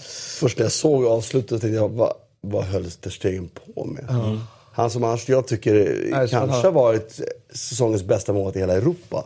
Mm. släppa sådär. Sen ser man på reprisen hur jävla omöjlig den är. Att han halkar med stödfoten och skjuter på stödfoten. Sen bara, ja, det är helt omöjligt. Mm. Men han har fått en väldigt bra start nu, Guidetti. Verkligen. Får man ge sig själv hit, hittills då fel i analysen att han borde gått någon annanstans. Fått barn och... Precis. En bra helg. Bra helg. Mm, får fira sådär. Men, nej, men de verkar också på gång alla väst. De verkar ha hittat lite form och lite struktur i spelet och sådär. Flera bra matcher på raken nu. Så om han kan vara med och lyfta dem under, under våren så är det ju... Då har han åstadkommit åstadkom precis det han behövde. Mm. Problemet de har haft jag håller med. att de, Jag har inte sett dem hela tiden, men jag har sett dem ändå någon gång i början. Nu, så här, att det, det, är ju, det ser ju ganska bra ut, men de får ju inte mer resultat. De har inte kvalitet heller riktigt. På nej, nej, men då behöver man ju vinna när man leder med 2 tappar till 2-2. Och, så här. och en sån här match, Barcelona, jag kan ju bara som Barcelona-supporter känna att det var ju... Att släppa in ett sånt mål som de gjorde och, inte, och, och ha, ha bytt den här balansen. Jag är varnat för det här med att, att, att man spelar diamanterna har varit riktigt, riktigt bra. Och börja mm. fingra på det där. Och det jag, var... tro, jag trodde att de skulle göra det när Dembélé skulle in. För jag trodde ändå att de skulle använda Coutinho i diamanten. Men nu gjorde man inte det. Och jag, jag, jag säger inte att det, det, är för enkelt efter en match och, och sån här match. Men jag bara kände att det är så. Okay, nu, nu skulle de här nya stjärnorna in. Man bytte bort det vägvinnande systemet. Man släpper in ett sånt mål. Ja, det är så typiskt att inte Jag kan inte säga vad det var. Men... Men det, som, det hände ju grejer när Sergio Roberto kom in igår tyckte jag var då det började Alba och Sergio Roberto kom in precis. Mm. Gjorde dubbelbyte. Det är också liksom på sätt tydligt att det var, han började vinna matchen och gör han två ytterbacksbyten. Liksom. Mm. Men Martin, du twittrade något när Coutinho debuterade för Barcelona i kuppen. Ja. Att uh, du kände direkt att det här... Uh... Han kan ju ersätta Iniesta, för helt plötsligt ja. de mittfältare som uh, driver loss med bollen, kommer loss med bollen. För att Barcelona är ju ett lag, och det ska man ju göra i fotboll, som släpper bollen och går till varandra hela tiden. Men motståndet blir ju ofta så sittande så lågt. De attackerar dem inte ens. Liksom, för att det är bättre att skydda. De måste skydda ytan de går bort sig. Och så går de på någon så går de ofta på många. Då gäller det att ha någon som är duktig. För kommer man loss med bollen, mm. så man kommer förbi sin gubbe, så öppnar det sig sådana. För då måste någon förflytta sig för att täcka upp den yta som har uppstått. Och i den förflyttningen så är Barcelona, eller alla lag såklart, det är då, då ytorna uppstår. Barcelona är ju bäst i världen då på att utnyttja dem. Så det krävs, tycker jag, det är väldigt tydligt när Iniesta var bra i tajta matcher eller någon för Messi gör ju alltid det, men Messi, om han är den enda så tar de bort honom. Liksom. Då har de två på honom. Mm. Men det är att, att, att de behöver den typen, som jag hävdar, Barcelona behöver den typen som gör bort sin motståndare för att skapa ytorna för de andra. Och det kan han göra. Och det var det jag kände bara direkt. Att, okej, han ska spela in, vilket inte var en överraskning. Det var ju bara, mm. bara ett beviset på det vi ändå, ändå liksom ville se. Liksom. Men jag tycker att balansen i den här matchen blev fel. När man spelar Rakitic som sittande och så, så Paulinho som en vanlig i Rakitic roll. Iniesta den vanliga rollen och så hade man, flyttade man ut Coutinho på en kant. Eller så det blev liksom, de tappade en bollvinnare fick en bollspelare till. Och det, jag hävdar fortsatt. Lär av historien och läxan. Man behöver, Cruyff har alltid sagt att man behöver en bollvinnare. Med det sagt så hittar de ju i varje match, även om de sätter sig själva i en situation, hittar de ju ett sätt att vinna matcherna på. De, det är jag tycker mm. det är ganska spektakulärt för de har satt sig i ganska jobbiga sitsar i flera matcher nu. Eh, framförallt på slutet och hela tiden kommit ur det på något sätt. Det, om det här är deras svacka, liksom, om det här är det, det, när de har bekymmersamt den här säsongen så är det ju... Så är det här ett lag som, som kommer kom, vara ja, Champions League, absolut. Precis. Eller gärna ska vara favoriten. Nej, absolut. Och, och vem hade trott det? För, nej, exakt. Och, och, det är återigen, sen kan man ju diskutera, det är en offside på Alcacer. Och det är en hands på Umtiti. Men den är inte, ska inte bestraffas. Tycker du inte det? Nej, jag, jag pratade med, bit utanför. jag pratade med domare nu. Han har ner så. Mm. Och jag pratade med domare för morgonen här nu och då, nej. Det ska inte vara straff. Det är så kort avstånd, handen är i en normal position. Så den är inte ut så här och den är inte upp utan den är ner.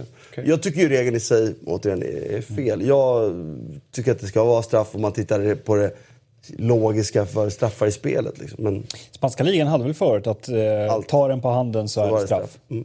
Jag gillade regeln. Jag såg att Guidetti var ute och efterfrågade såklart VAR då, direkt efter matchen. Vi ja, behöver VAR. Mm. Men det tycker jag i sådana fall, det de verkligen ska, det var offside på Alcacer som ger frisparken som faktiskt Messi lättvindigt skjuter in för det är en målvaktstavla. Ja, Den är faktiskt ta, ganska långt in. Han hade en annan i stolpen som var bättre nästan. Ja, och de hade ju faktiskt chanser. Suarez brände friläge och så. Nej, jag håller med Noah. Alltså, om, om det, här, för det var det liksom jag försökte komma till. att i en match när man, tycker jag, gör den här systemförändringen som är, jag är lite orolig för att de kommer fingra på för mycket. De får ett sånt där mål emot sig en sån motståndare i ett läge när det liksom Alltså, eh, det vore så typiskt att man inte vann. Men ja. att ändå vinna då, det är ett enormt styrkebesked. På samma sätt som jag tyckte att, att åka på två så pass, i sammanhanget, hyfsat oförtjänta mål som gör mot Sociedad, ligga under med 2-0 där och sen ändå vinna med 4-2. Så flera besked på raken som är ruggigt starka nu. Mm. Vet ni um, hur många matcher Barcelona spelar i januari, februari? Hundra. jag förstår inte så. Här. De spelar, om jag räknar rätt nu, 16 eller 17 matcher. Alla mot La, mot La Liga-lag eller Premier League-lag. City samtidigt spelar 13 matcher varav 10 är en Premier League-lag. Eller mot... Då har de ändå sin dubbelsemifinal. Och då har de, exakt, och då har de tre dagar mot eh, Championship-lag. Mm apropå det här med matchbelastning och sådana grejer. Jag hade diskussioner och så tröttsamma Men de har ju spelat, de har ju spelat då... Du har den varje år. Ja, jag, I december spelar de vadå? Många matcher spelar Barcelona spelar, Nej men de spelade ju mer... Spelar väl nio exakt, i december? De spelade ju mer matcher i december, mm. spelade mindre i januari. Så de är alltså utvilade när man går in i den viktigaste skeden av säsongen. Precis innan får man trappa man ner mm. så man kan tappa upp. Jag säger bara att jag, jag, säger inte att det är lättare på Barcelonas sätt eller Citys sätt. Jag är bara så trött på den där horribelt ogenomtänkta, att, att det är så hårt matchschema i Premier League. Nej, det är, det är, inte det som faller. Det är andra saker. Kan vi för en gångs skull bara döda den? Eller känner ni att ni, att ni tror Nej, men alltså, det det i sitt tydliga språk. Men jag undrar bara pulseringen av matcherna. Alltså, det är det som gör mig lite konfunderad. För jag på hur... Då vore det rimligare att pulsera jämnt under en hel säsong än att packa ihop det. Ja, det är det de borde göra. Och det, kritiken handlar väl om att de packar ihop det över jul. Men det är det de inte gör. De, de fördelar ju ut det liksom. Nej, men du, Barcelona de trappar ju ner nu säger du. Borde de inte ha ja, det? Men de har ju fortfarande 13 matcher. Det är liksom... Det var ganska lagom. Dessutom då... I, I, framförallt, I framförallt det här. Men det är väl alltså, under, under korta perioder som det kan vara extra intensivt? 23 december till typ 2 januari så är det ju det att de spelar 4-5 matcher i ligan som är det konstiga. Liksom. Det, är, ja. det, är som, det, är där, det, är de, det är den veckan alla, ingen förstår vad de håller på med under egentligen. Alltså för mig är det, är det ju... Det, är som, det finns liksom ingenting i det som är... Och jag, det var trist när jag hör så här, etablerade eh, folk med kunskap som pratar om det här. Man bara, vad fan, ser ni skillnaden här? Det, det, är väl, det är väl ingen, det är, liksom, det är lika för alla. De spelar... Det finns väl hundra sådana myter som Ja, exakt. Men kan vi sluta, och kan inte alla våra tittare för en gång ska bara sluta med det här tramset nu då? När vi summerar säsongen så har har nästan varje år Barcelona och Real Madrid spelat mest matcher i hela Europa. Ja, mm. Det är vi de flesta medvetna om. Ja, och jag tycker, men så här, om du spelat fem matcher mer, vilket det blir ibland, än, än liksom ett lag i Serie A eller Premier League eller vad det nu är. Så är fem matcher på, på nio månader, det är inte så, det är, så, ärligt talat, det, det är klart att det är mycket men det är inte... Det ska inte skälpa eller vinna en säsong. Liksom. Det är andra faktorer som man borde vara vaksam på. Bra. Bra. Nej, men jag, bara... Nej, men jag håller med dig. Mm. Alltså, jag, jag, jag, tycker bara att det kanske, alltså just att belastningen är så intensiv under en så konstig period som det är under jul och nyårshelgen. Som jag tror att Varför är den konstigare, den perioden, att matcha hårt nu i januari, februari? Man får intrycket av att den tar hårdare. Det kanske har med träningsmetoder att göra i England också. Jag vet inte. Jag bara intryck jag undrar varför skulle den vara hårdare än januari, eh, eh, under över jul nyår än vad det skulle vara att spela tufft i januari, februari.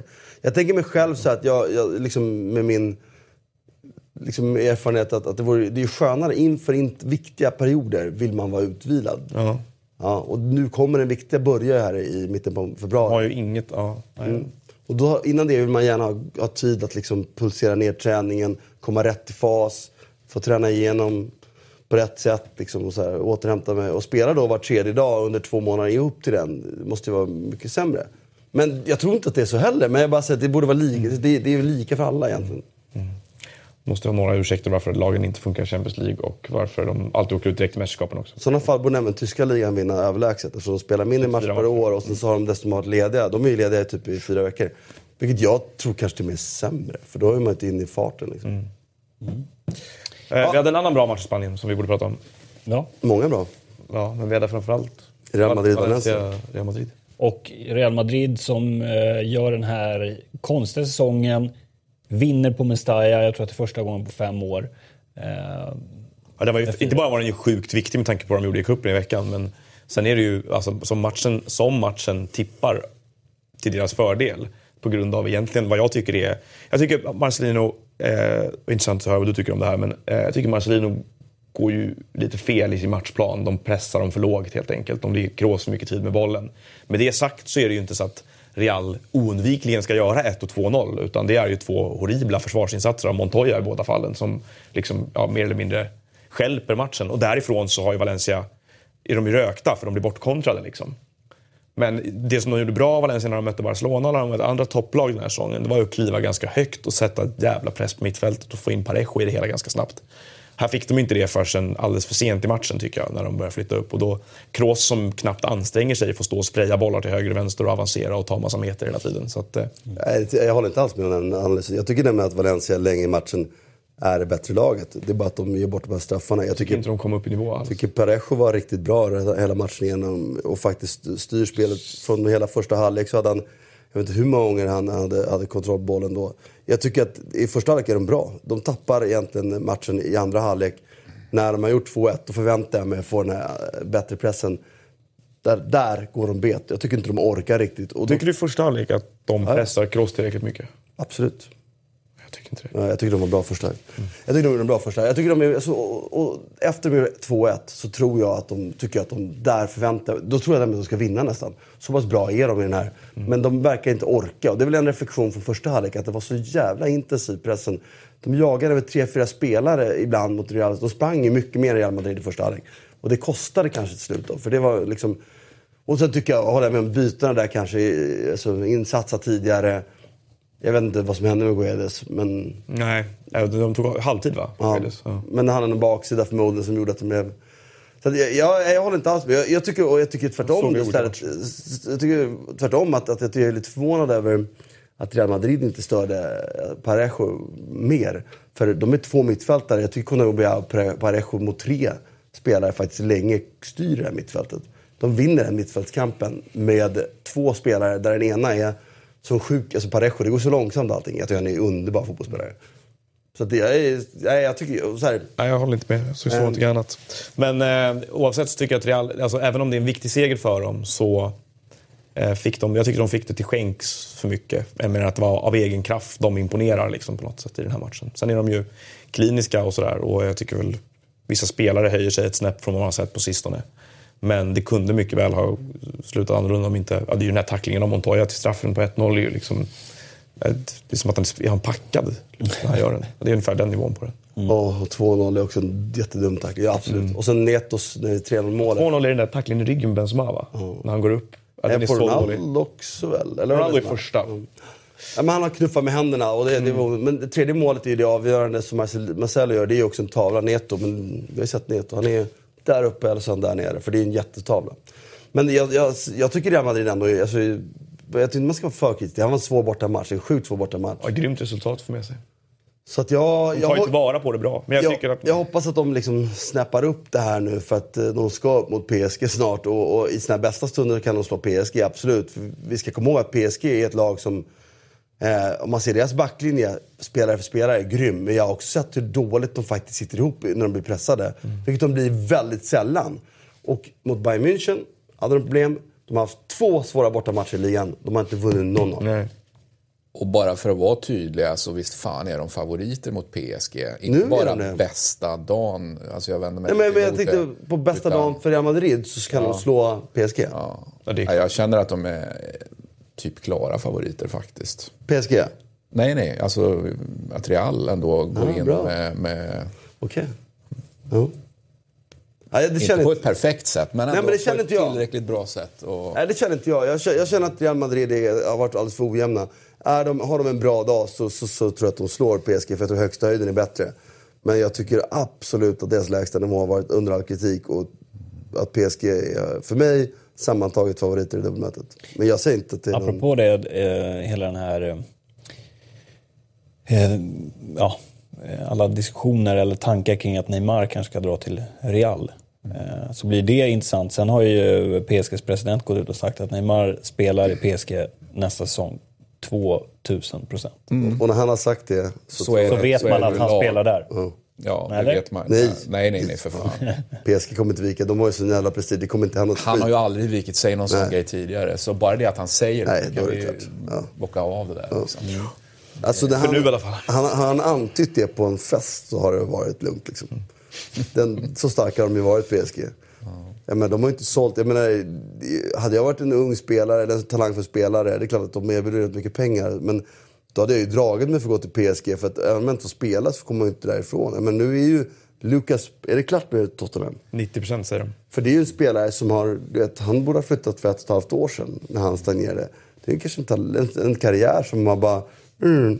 Men du får ju den fördröjningsmekanismen per automatik eftersom det tar så jävla tid att fasas ut. Det, Exakt, det, det jag menar. Hade det, det varit anmärkningsvärt. alla andra klubbar så hade du fått gå ett, mm. ett år tidigare. Liksom. Mm. Så att, hade jag varit en spelare som inte var säker på att spela hade jag varit jävligt försiktig. Hur, nu hoppar vi lite här, men eh, hur tror du han kommer funka i Tottenham? Bra.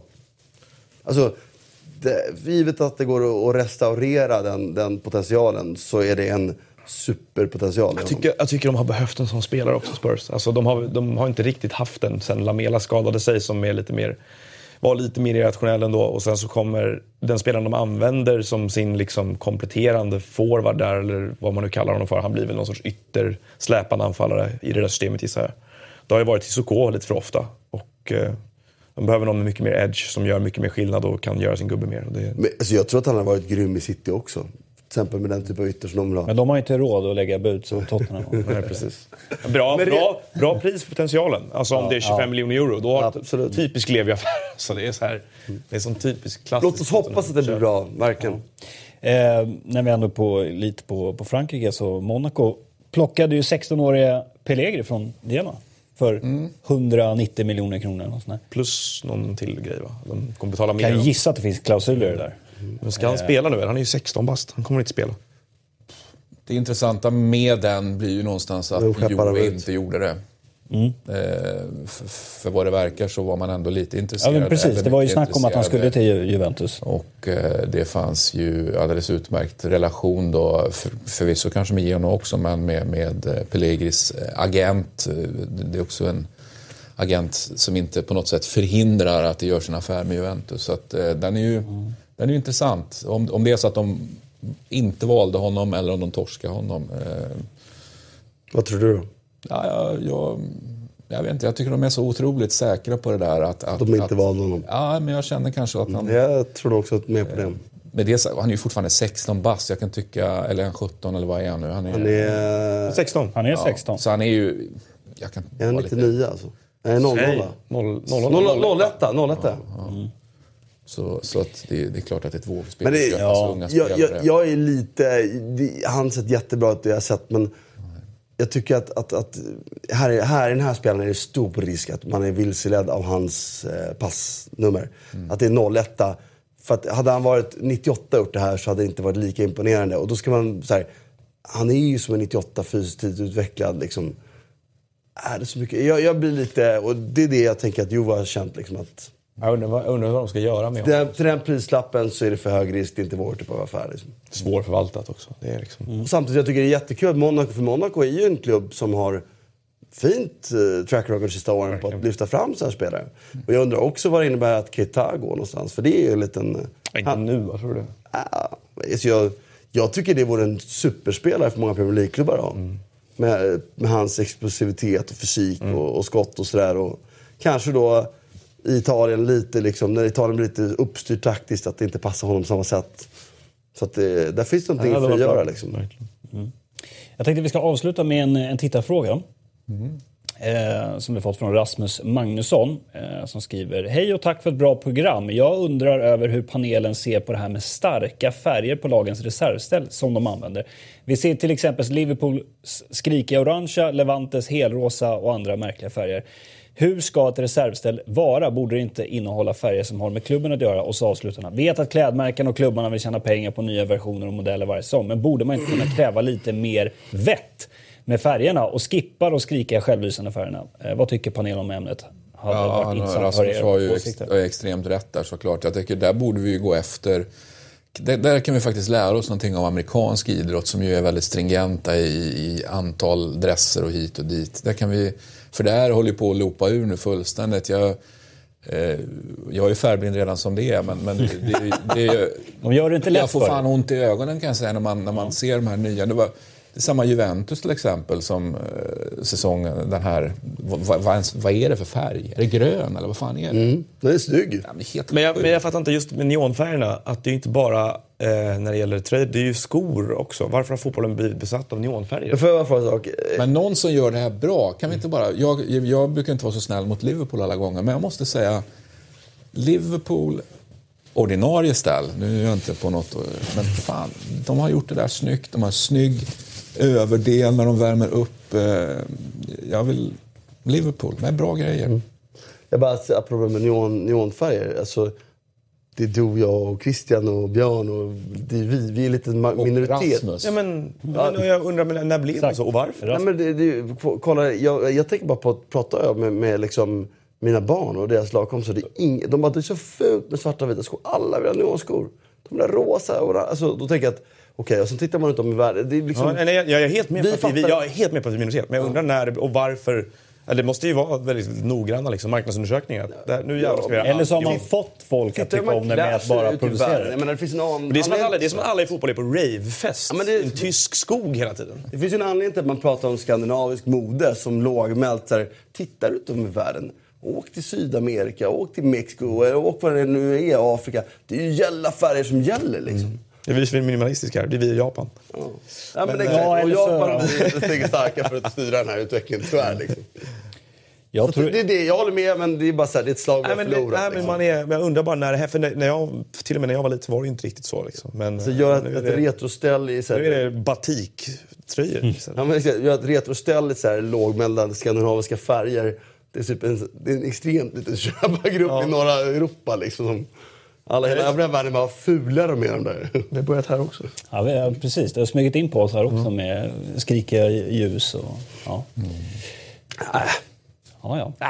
Nej, men jag, jag bara... Verkligen, jag är med vi på, i min Jag blev så chockad typ, när nästa son då var gammal och välja skor själv. Han bara gick så rosa. Man bara, men, men de här, nej det är fult. Jag bara, jag bara, Nej, jag kommer ihåg att vi hade... Jag och då låter du honom välja? Alltså, det är klart att barn måste få gå och välja sin egen väg. Jag, jag kommer ihåg att jag hade en bild med mig hit, eller som vi la upp här, ett avsnitt ja, för ett par år sedan, när jag skulle köpa fotbollsskor och kom in och drabb, drabbades av ett väldigt akut migränanfall omedelbart mm. på grund av den färgväggen man ställdes inför. Då. Och så gick jag såklart och köpte kåpa eftersom jag är en traditionalist. Men, och, och då var liksom för, jävla skitskor. var första gången på oerhört länge som jag stod och skulle vilja köpa fotbollsskor och bara var är fotbollsskorna någonstans? Liksom, mm. med allt det där. Ja, var där, på äh, mondialskorna där så jag har förstått att man klipper plösen, är det så? Du som är... Alltså det är väl massa grejer man gör. Att typ... 90 av 100 liksom, eh, klipper plösen, kan du, kan du bara konfirmera det? Ja, men det, det, plösen, det självklart. Den här långa plösen som växer ja. ner, ja, den ska ju bort absolut. Mm. Alltså, det är ju vägen på vristen. Liksom. För en annan grej som är väldigt påtaglig med skorna är ju att det finns inga plösar längre. Nej. Det är bra. Det är en grej som och de är ju dessutom som eh, strumpor också. Mm. Ja, det är... Nej, men, alltså, jag, de här plastskorna när det kom först, jag hann ju faktiskt vara med och spela lite. Jag var extremt skeptisk mot det där. Men jag måste säga, efter att spelat in ett par sådana, vilket tog lite längre tid, så måste jag säga att det, det var ju bättre. Det var en lättare sko. Den, den, vet, Copa Mondial var ju efter mm. tre veckor var det en badbåt man hade på sig. Det, det var ju som stor åt alla håll. De är bättre nu. De är bättre nu. Så, Vet du vilka som är, eh, liksom. eller som att det är en grupp, men eh, traditionella när det gäller färger? Det är ju skridskor. Ja. De är ju svarta liksom. Fast även där är ju ja. jävligt mycket liksom, eh, Nej. andra grejer på. Nej, alltså där utvecklar de ju tekniken, men går du till en eh, affär där de säljer skridskor, det är ju bara svart. Ja, svart är grundfärgen sant på alla. Det är... mm. Ja. Mm. Får byta till hockey. Nästa vecka handlar Eurotalk om hockey istället. Ja, det är inte mig emot. Men eh, ja, det var allt vi hade för idag. Ja. Och, eh... vilken, är, vilken sport är störst av hockey och handboll? Vi hade en diskussion i veckan. Jag bara ham, ham, ja, ja. handboll måste vara större än hockey, eller? I världen? I don't know. I världen? Handboll är större i världen. Ja, i världen är det, måste det väl vara det. Det tror jag. Men eh, volleyboll är väl näst störst va? Vet du vad den estimerade siffran är på fotbollsfans i världen som följer fotboll? Fans? Uh. Nej. Utövare är väl Ja, det är 650-700 miljoner. Ja, kanske. Men fans, Nej. 3,5 miljard. Mm. Det typ Lycka till alla andra sporter att komma ikapp. Mm. E-sport. Ja. alltså det är de två. Ja. Bland annat därför som... Eh, och om jag har förstått rätt så är även hästsporten nära. Just. NHL eh, då säger nej till OS för de säger att det är liksom, vi har inget att vinna där. Mm. Så, eh, så kan det vara. Det tycker jag är kul att de gör. Mm. Man ska ju vara trygg i... Du vill väl ha VM utan fotbolls-VM utan? Alltså man, man, jag tycker, jag tycker det finns så mycket nyheter, 48 lag och VAR och allting. Man är trygg i att man har någonting Amatör-VM. Fotbolls-VM är fler lag, bara för att jag vill liksom... Alltså det spelar ingen roll om det är fler lag. Det är bara jag har pratat om det så många gånger, jag skulle bara slänga iväg en mm. käft. Mm. Ja. Men allt det andra håller jag med om att det vore tramsigt. Okej, okay. Eurotalk Weekend eh, tillbaka på torsdag precis som vanligt. Får vi se om panelen lyckas få Tiret. tvåsiffrigt eh, den här Tillsammans. gången. Vi ses då. Och så ett nytt program i Fan-TV på fredag. Håll utkik efter det. Där vi inte är med. Där vi inte är med. Inte får med. Vet ingenting om det. Nej.